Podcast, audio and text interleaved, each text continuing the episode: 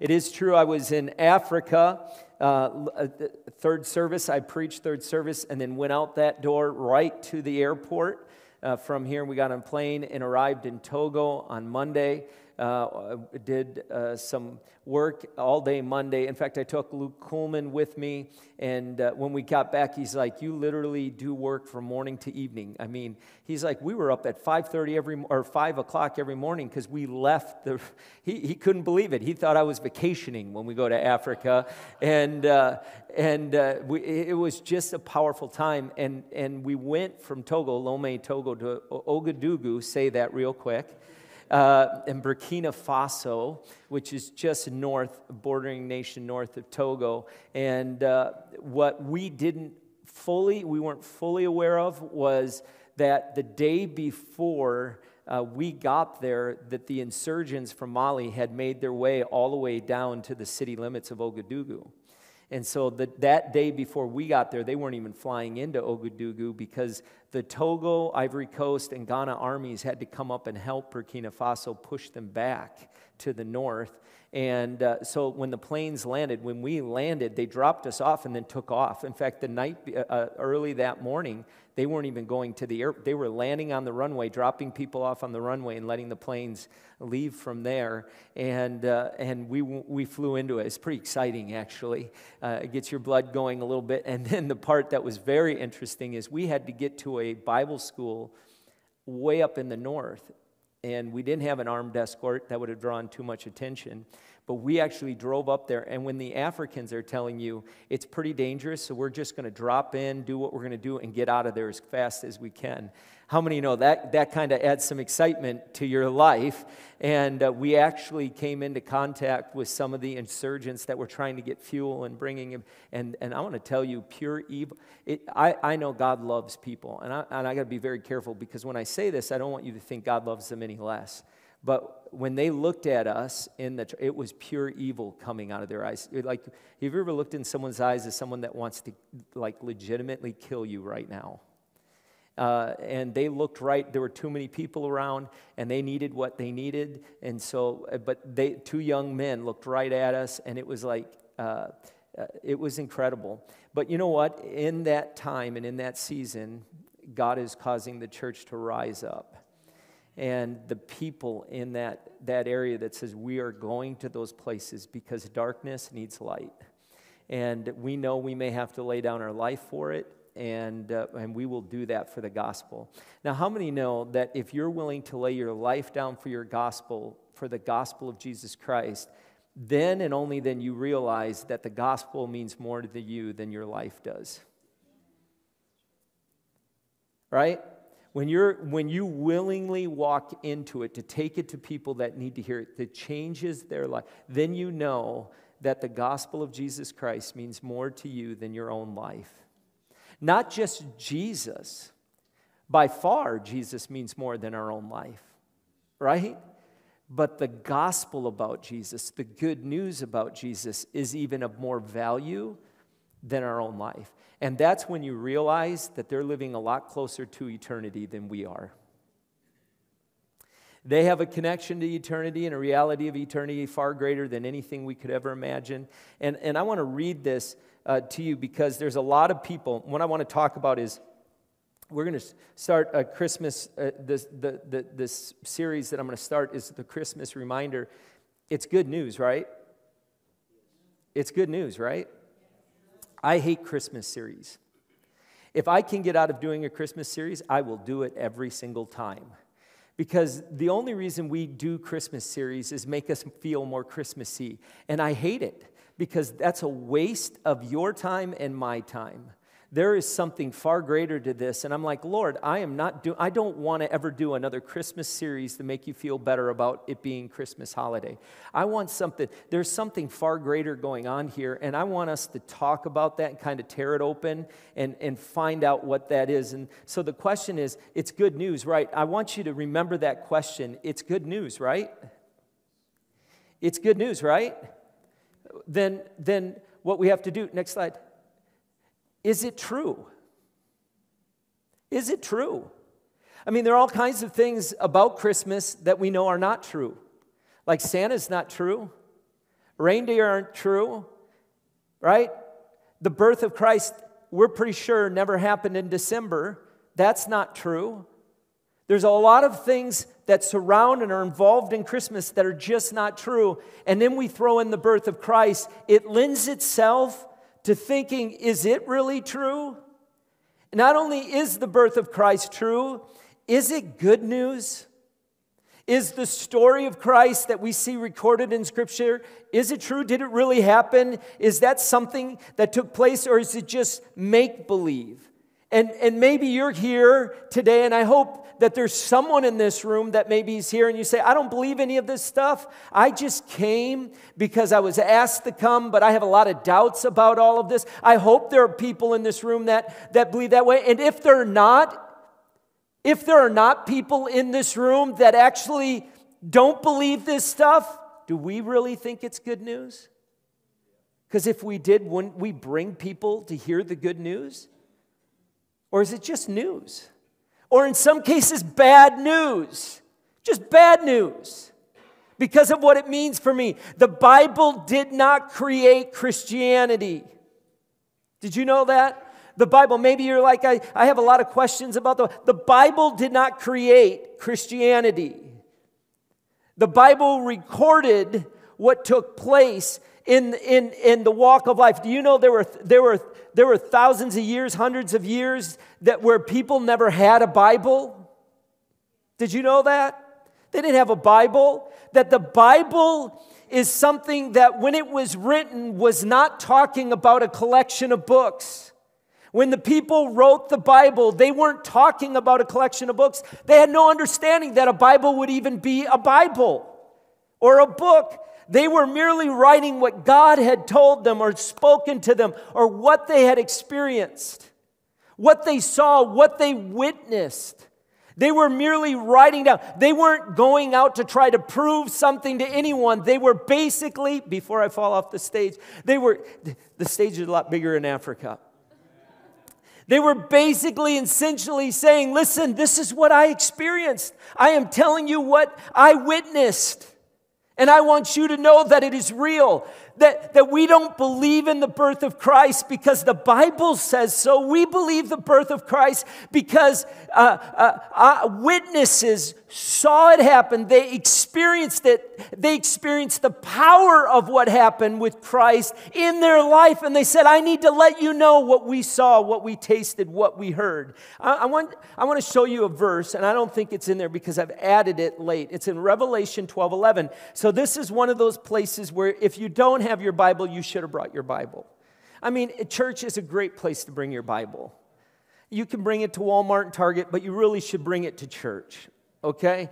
Um, and here's why. And most of you are going to your phone. Go to Revelation 12 11. It's a very common scripture. We've used it a lot, but I want to show you that's in the Bible. And if you could put it in there, if there's a way to do that, then put it in there for the, the next service. But here's what it says it says, They triumphed, Revelations 12 11 said, They triumphed over him. Who are, who's him? The enemy Satan, the devil, his imps, all of those people working against, that's who they're referring to him, by what? The blood of the, say it with me, the blood of the Lamb, and by what? The word of their testimony. Now, stop right there because I'm going to finish it, and I know how we like to read ahead. But the word of their testimony. They overcame the enemy by the word of their testimony. The power was the power of God, the incarnate power of God was in their testimony, and their testimony inspires us today. But the same power that empowers their testimony in our lives today is the same power that empowers our testimony in the lives of people around us. It's not held just to the people in the Bible and their lives, and we love to just encompass it in the Bible and their understanding and in the book, and it's just the power in their testimony, but there's power in my testimony. There's power in the word of what God put in my life and what He's spoken to me. And that's how we overcome by the word of our testimony. We need to testify of what God is doing in our lives. And look what it says. And this is the part that I, I think fits so uh, appropriately in what I just walked through in Africa. They did not love their lives so much as to shrink from death because they really believed. There's a life beyond this place. And it may cost me, the, the gospel may call for my life, but I will lay it down gladly because of what's ahead. It's good news. It is good news. I, you know, after last week, I spoke on, on getting caught up and being raptured. And, and, and, I, and, I, and as I was, I was listening to someone in Africa speak, the Lord really spoke to me that raptures take place every single day. They really do. When someone dies, before death can take its hold on their life, Christ comes and raptures them up.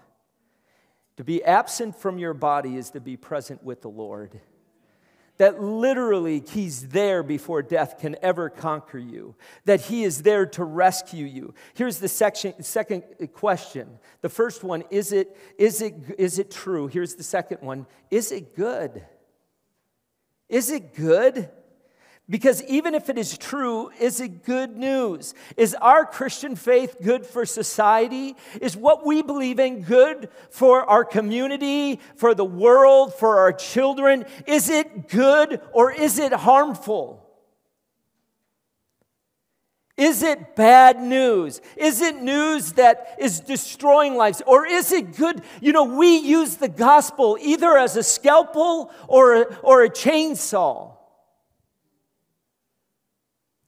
A scalpel is meant to heal because you want to help that person to heal. And so you use the scalpel to, to cut and to, and to take out what is harming them. But too often we, we see what's killing people and we go in with a chainsaw and we end up killing them with the very tool that was meant to help them because we're careless with the gospel because we're careless with the words we use, because we're careless in attacking people with something that will destroy them than healing them.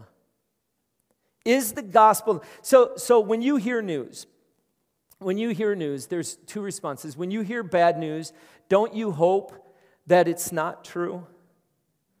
When you hear bad news, don't you hope it's not true? Like if someone were to come, if I were to come up here this morning and say, hey, I just wanted you to know that Netflix is doubling, doubling their subscription thing, how many would say, I hope that's not true? Right, for those who are Netflix people. Or, or if I were to say that uh, they're, they're saying there's going to be another shutdown uh, uh, in a week, how many would say, I'd hope that's not true?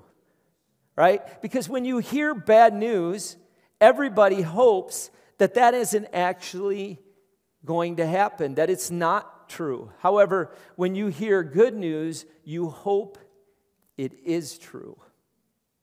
Right? You hope it is true. If I were to tell you Chick fil A is giving free sandwiches this afternoon, how many would say, I hope that's true? Right? Or if I were to say sugar has been proven, uh, proven to expand your life expectancy, how many say, I hope it's not true, or I hope it's true? Or that Cane's chicken contributes to a healthier heart. If you've been to Cane's, you'd say, Amen. I, I hope that's true. or or you, you hear things like, or coffee stimulates uh, loss of weight. yeah, okay, I finally found one that you can relate to. When you hear about something, when you hear about something, next slide, when you hear about something that is good, you hope it's true.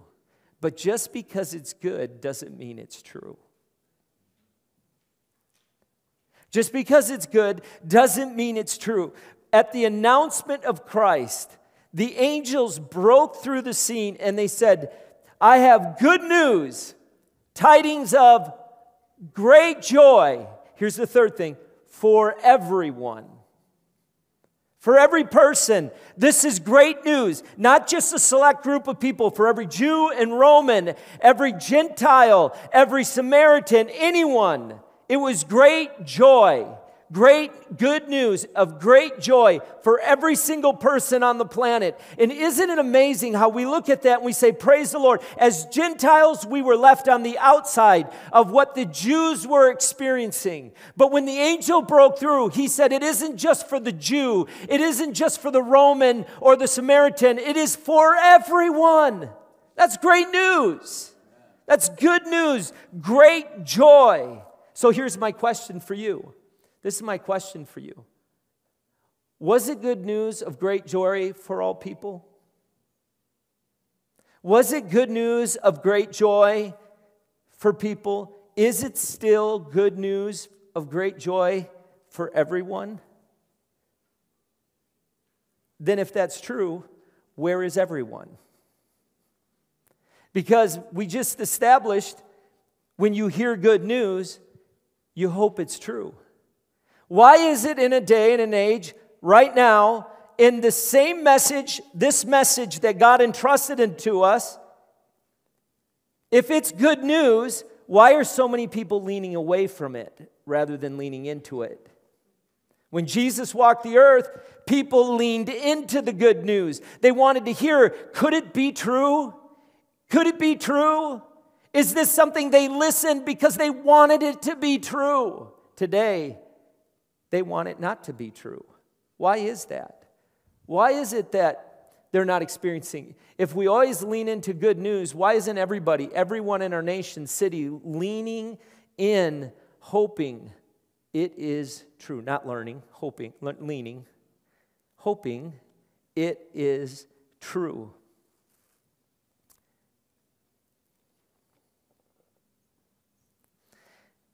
I haven't forgotten what to say. I'm hoping you're answering that question in your mind right now because I know in a room with even this many people, we all have an opinion why people are leaning away.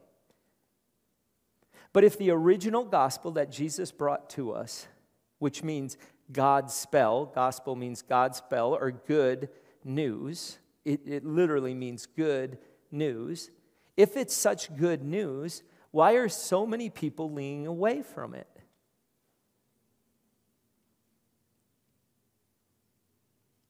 And I'm sure in this room, everyone has some kind of opinion of why, and isn't it interesting? And I hear comments like this. Listen, I hear comments like this all the time.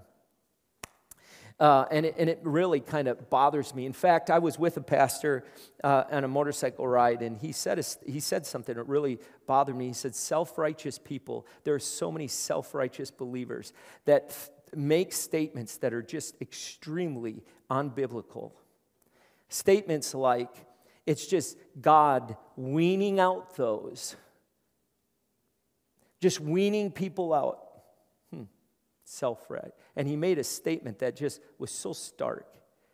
That's incredible self righteousness. That's the kind of statement a Pharisee would have made. Do you really think Jesus came to earth to wean out people and then make the statement, He loves everyone? Do you really think God is trying to separate the weed from the tares? Aren't you already putting an identity on someone that they're the weed and not the fruit? Did God create some that he would not like, that he would throw them away and just throw them out? Or has God, does God love everyone? For God so loved the that he gave his son. He did not come into the world to condemn the world, but that the world through him might be. We need to change our attitude. We really need to repent and change the way we think about people that don't behave the way we think they should behave. Because we've turned the gospel into a behavioral gospel that as long as you behave the way I think you should behave, then you're the, then you're the fruit. But if you don't behave that way, God is throwing you out like a weed and ripping you up and throwing you out. And we completely interpret the scripture wrong. God loves those who behave and those who do not behave. Are you with me this morning? That's what the gospel's about. That's the good news. But we use the gospel as a tool to separate and divide, to say you're in and you're not in because of the way you behave, rather than that Jesus Christ came to earth, died on a cross, was buried in the ground, and resurrected so that we could have life no matter how you behave. We have forgotten the source to our life is Jesus, not our own self will and power. That's humanism. That's humanism. So, how they have come to the conclusion that this message is not good news? How have they come to that conclusion? How have they come to the place that they're against me? Because Christians have been against people who do not behave like they behave. We see them as evil. We see them as horrible. Remember when I said, when, when I was standing in Burkina Faso and they looked at, you could see the evil in their eye. That doesn't mean they were evil. They were under the captivity of the evil that they had succumbed to. They needed light. And that is why men and women across this globe go into places that nobody wants to go to take the gospel while we sit in our safeness of our seat, dying a slow death. It's time to come alive. It's time to believe that we have good news and not to separate people out that don't look like us or act like us or behave like we behave, but to love people. You know what I love about Jesus? He never went to people and said, These are why you're all wrong. He went to people and said, This is who you are. He went to Gideon and said, Great warrior. In the midst, he didn't say, You coward, you're supposed to be a great. He said, Great warrior. He called out of them what God had created in them. We call things out of people that are already destroying them. We call out the things, their bondages. We call out all of the things that are holding them captive rather than the thing that's meant to set them free. The gospel is who they are, not what has their attention.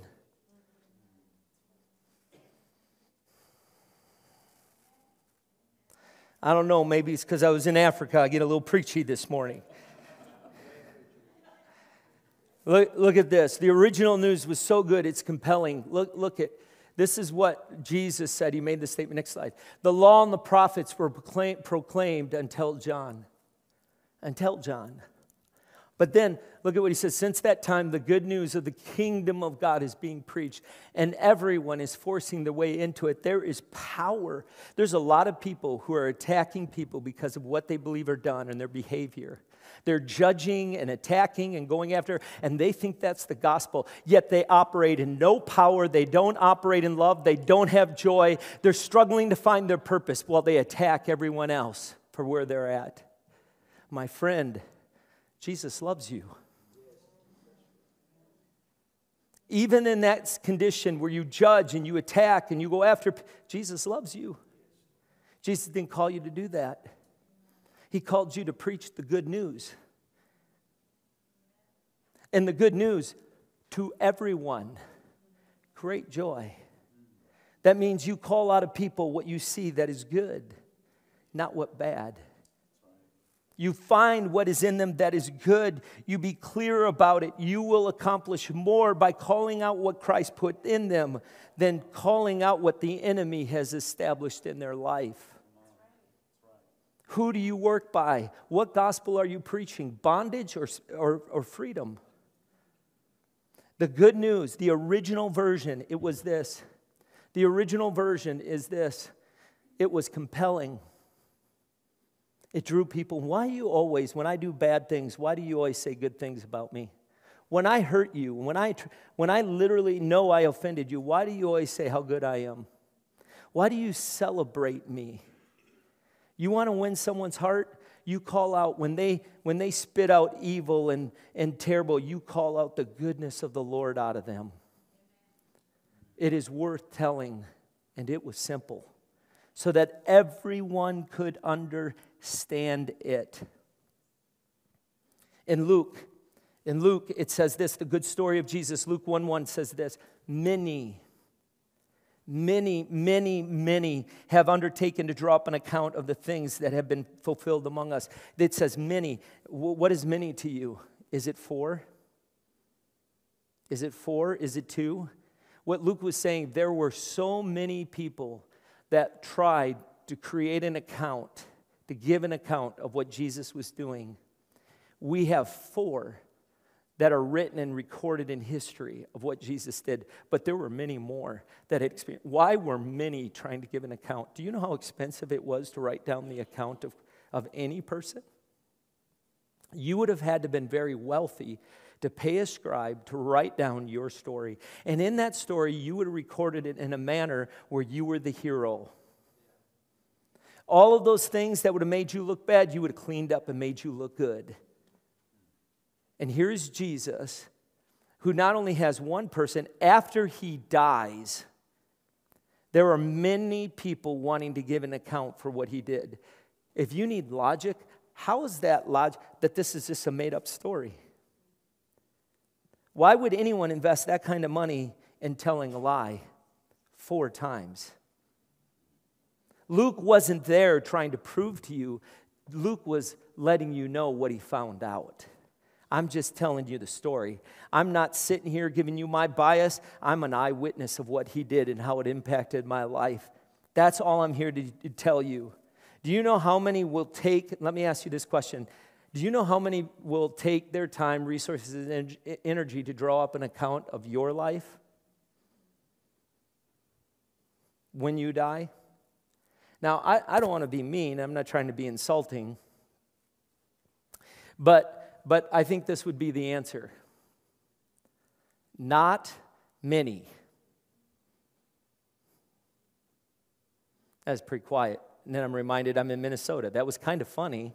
It was a great place to laugh, but maybe it's a stark reminder that, yeah, if they're recording. You know, you know what's amazing to me is we're content to sit here and hear the whole gospel all over again a hundred times, bored by it when there are hundreds of people, thousands, even 42% of the world that have never heard it one time. We are fundamentally boring.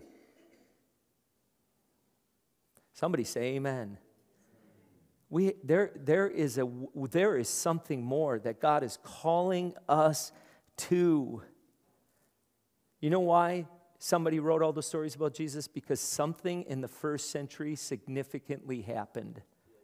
There was something that was radically and incredibly took place during that time. In Luke 1, it says, just as they were handed down to us by those who from the first were eyewitnesses and servants of the word. Just as they were handed down to us by those who are from the first were eyewitnesses and servants. With this in mind, since I myself have carefully investigated everything from the beginning, he investigated it from the beginning. Look at it says, I too decided to write an orderly account for you, most excellent. And he's talking Theophilus. And, and he says, I've decided to record this account. I've decided to talk about it. So let me talk about this tiding of great joy because Jesus is in a house and he's preaching. And while he's preaching to a packed house, going out the door, people were just leaning in and drawing toward Jesus because they had never heard what Jesus was saying and there was hope in it. And when, when you hear a story, you don't know if it's true, but if it's good news, you want to find out if it's true. If, if I were to tell you this morning that, that you could get a free meal at Chick fil A, how many people would say, I don't know if that's true, but I'm going to go there and find out? Right? Eh, whether it's because you want to know if it's good news. And if it's good news, what do you do? As soon as you find out, you're calling grandmama and dad and mom and every single person you know that's a friend, and you're saying, hey, get down there and get your free meal at Chick fil A. Right? Because it's what? Which brings great joy. Right? And the first question they say is, is it for everyone? For everyone! Right? Uh, I don't, this isn't in my notes, but Paul Freitag and I have tickets to T Wolves, and, and there was a number of years where they gave away, if the T Wolves won and scored more than 100 points, uh, uh, you would get free cherry berry for every ticket you had. So, Paul and I, being who we are, we're cousins. He's sitting right back there for those who don't know. uh, uh, we went out and collected all the tickets that were people were throwing out because they clearly did not get the good news. So we gathered all the tickets that we could find. He, he always beat me in the ticket collection, just how he is. He's always got to compete because he's older. And uh, he had more. So I think he had like 36 and I had 24 or 26. And, uh, and he'll dive into a trash can to pull some out. And that's how serious. And, we, and for Paul's birthday, we invited everybody we knew to Cherryberry, and we paid for it with Timberwolves tickets. now, that was good news. That brought great joy for everyone who wanted to come. People were walking through the door we didn't even know. We were giving them a Timberwolves ticket and they were getting free cherry berry that night because it was for everybody in that restaurant. That's a true story. They said that they spent almost $1,500 at Cherryberry. We got totally free. That's good news for us, for sure. Here's Jesus. Everybody's leaning in and they're listening. And while he's standing there preaching, something falls. And the first time you just kind of do this, and then something, and then something bigger falls. And then before you know it, the like light starts shining. And when we installed the stage lights, you know, he's thinking, and, and pretty soon the roof opens up, and there's something, there's bright light, and then all of a sudden there's something that blocks it. And they lower this bed right in front of Jesus. And Jesus is like, You do know we have an 11:15 service, right? Now that was funny. All right? And they lay him down there, and Jesus looks at him and he says, he, he comes to the point after, I'm sure, just shocked that they're lowering this person in front of him. He says, Your sins are forgiven. And the Pharisees in the room say, Wait a minute. We have a system for that. You cannot forgive sins. Only God can forgive sins. And I think in that moment, Jesus looked at him and said, That's true. That's true. But how are you going to believe that I've forgiven this man's sin? You can't physically see it. And so, so he says, eh, eh, That's right, God can forgive sin. Let me ask this Who can heal this man? Get up, take your mat, and walk. You can physically see that.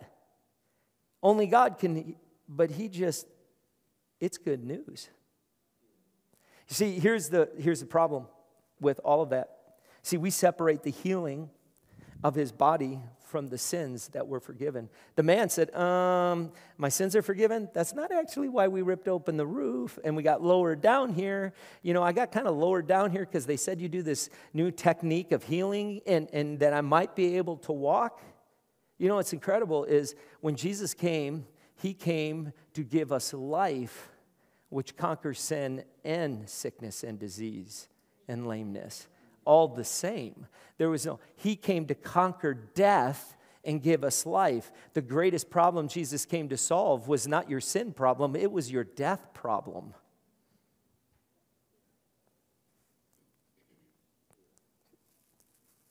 And then he stops. You know what I love about Jesus? He didn't sit there and tell the man all the sins he did. He didn't spend 20 minutes in front of everyone saying, This is what you did that's wrong. This is why what he said, this is who you are. Get up and walk. That's what you were created to be. Now I'm going to call you to what you were created to. Be. You know, oh no, Pastor. He said, now go and sin no more. He didn't call out his sin. He just said, now don't go and do a sin anymore. I, I hope you're getting this this morning because you're not amening at all. Acting like the frozen chosen right now, right? Now, now let me take you to another story. He comes to, a Levi, to the, the Levi, and he's a tax collector, and they're hated more than any people on the planet by even the religious leader. And you'll never lead anyone to Christ that you hate, by the way. You'll never do that. Never going to happen. You've completely eliminated a whole class of people if you hate that class of people. And Levi is sitting there, and Jesus walks up to Levi and he says, Hey, Levi, uh, I want you to come and follow me. And he goes, You want me to follow you? Do you know? It's amazing. You're even talking to me. Your people hate me. Look at your followers. They're even disgusted by me. Look at their face. They don't even want me around. He says, What do you want me to do? You want me to follow you? What does that mean? Well, I want, I want you to get up and I'm going to come over to your house. You want to come to my house? Yeah, Levi, I want to come to your house. And I want to talk to you about the good news for you. And his followers and the Pharisees, they're sitting there behind him going, What are you doing? Why, why are you telling him to follow us? You're kind of lowering this. This is more of an elite thing. We're your disciples. It's a big deal. Everybody looks at us with this esteem like we're, we're really important. When you invite a Levi to come or a Matthew to come and be with us, you kind of lessen the esteem of our position. It's not for everyone, Jesus, just for us. Isn't that how we are in church when we sit here week after week and we never take the good news to anyone else? especially those we can't stand. Next slide. For God did not send his Son into the world to condemn the world, but to save the world through him. Look at Luke 5:32. I have not come to call the righteous, the self-righteous, those who don't think they need a Savior. I've not come for that. And, and it's amazing because we've truly, we've truly done this. We, we, he especially didn't come to be relegated to a holiday in December. He didn't come so that his birth would be relegated. Sure, we can celebrate the birth of Christ, really. We need to celebrate the birth of Christ every single day. He said, I didn't come for the righteous. I, didn't, I, I really didn't come to call the righteous, but sinners to think differently. And that's really where I want us, want us to go. You know, um, Luke 6.27 says this. You know, there was a point where the message of Christ stopped being good. The worship team can come up here. The, the, a, there's a point in history where the message of Christ stopped being good for everyone because we stopped preaching the good message and we started preaching a message that was tainted. And listen, if you're somebody that was raised in a home where the gospel you were given separated those who are those who were bad from those who are good, and you think that the way you take Jesus to the world is to tell them what they're doing wrong, listen, that's not the original gospel. What Christ did is he saw the person there and he called out of them who they were. They don't need any more people telling them what they're doing wrong and how they're doing it wrong and all the bad. What they need is someone to see them for who Christ made them, created them to be. Are you with me? Are you with me this morning? You know, when I was in Africa, I was talking to the general superintendent of the entire continent of Bur- or, uh, country of Burkina Faso. He's this number two leader in the whole continent of Africa for the Assemblies of God. And he told me, he said, there's such a problem with believers in our country looking at the gospel through the view of animal, uh, uh, uh, uh, animalism, because that's how they were raised. What, what the gospel is meant to do is change what repentance is, is not saying I'm sorry. Can I just say this? I think God could care less if you're sorry or not. What He cares about is whether you change the way you think. This is what happens. We come to Christ, we say, I'm sorry, and we think the same way we always think, and we make the gospel fit the way we think, rather than letting the gospel change the way we see people.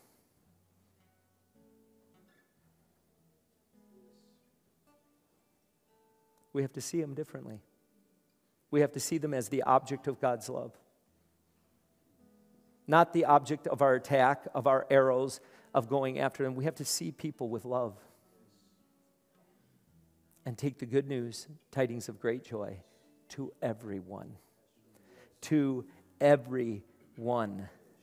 Luke 6:27 says this, and it's not there. Um, do good to those who hate you Pray for those who mistreat you. If you do not do good to those who are good to you, what credit is that to you? But love your enemies and do good to them and lend to them without expecting to get anything, anything back. And you will be, now look at this, and you will be, and you will be, I think we read right over this and we miss it, and you will be children of the Most High and you will be children of the Most High because He is kind to the ungrateful and wicked. How are you children of the Most High? Because you're kind to those who are ungrateful and wicked. Brent, and you're going to have this gentleman, the missionary that we were talking to while we were there in Burkina Faso, was shot by an Al Qaeda member while he was on the mission field in Niger. He's driving his car. The guy drove up, shot the guy in his leg, blew his kneecap all the way back to his leg. He pulls over. They took, he took another bullet in his body. He pulls over. They pull him out of his car. They take him out in the middle desert, leave him to die. At which point he says, I'm ready to die now. I mean, will you take care of my family? God said, he's, he's basically giving up his ministry, and God says to him, Did I tell you you were going to die? And then he started, okay, then he started worship. He started worshiping, and a police uh, um, army vehicle came and got him. Now, now I'm going to tell you a story. He's going to come and tell you this story. I don't know when because I haven't gotten the date yet. He's going to tell you one of the most incredible stories you'll ever hear. I'll give you one piece of it that he said. The police were called a half hour before he was shot that there was a man laying in the desert dying and that they needed to go and get him. We are part of a bigger story, a narrative going on that he's writing. And so many of us are preaching a gospel outside the realm of what he's trying to tell the world around us. And it isn't good news to people. It's horrible news. It excludes people. It condemns people. Even though Jesus said, I didn't come into the world to condemn the world. Why are you condemning people? There are not right, self righteous Jesus followers. There are not self righteous Jesus followers. Is Christianity good? Is it good? People want the message of Jesus to be true, even before they're convinced it's true. I, I contend this morning the reason churches are not full all over America today is because they have been given messages of the gospel that, quite frankly, are bad news. Don't bring them joy, it brings them condemnation and they view many Christians as just being condemning because we have put behavior, we have put behavior ahead of grace. Not truth. We've put behavior ahead of grace. None of you in this room were fully per- perfect when you came to Christ. And if you think you were, you, you're believing a lie. This is truly about a relationship with Jesus Christ and not about a religion. There is good news of great joy that is meant for everyone. Let's go preach the good news and bring joy to everyone. It's amazing how the Holy Spirit can change the heart of a person without you ever telling them that they need to change.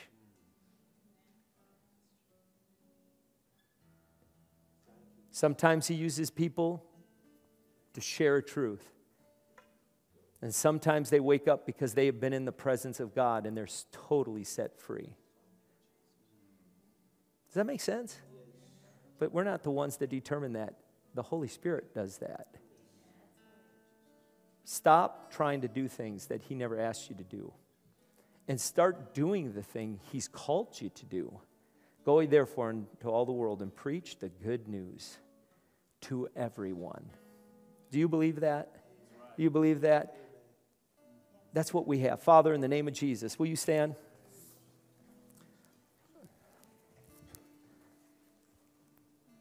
In the name of Jesus, Father, thank you for a good news gospel of great joy that set us free. I know, Lord, that challenges a lot of the way we've thought throughout the years because we have heard we there's a separate we're going to separate you're trying to separate the bad from the good and yet you said there are nobody good there is no good There's no good person. There's no one good. So does that mean we're all separated from you, Lord, or does your grace is your grace good news? Is it for everyone? When your word says you have come into the world that all might be saved, is it true you're trying to get rid of some of us? Or Lord, do you have a vision and a hope and a and a call to reach everyone? Lord, I pray you cause us to think as you think and not as we've been taught to think, but as you think. For your ways are higher than our ways, your thinking greater than our thinking, Lord God. Let your words set in us a fire, Lord God, that causes us to see people differently, I pray. In Jesus' name, amen.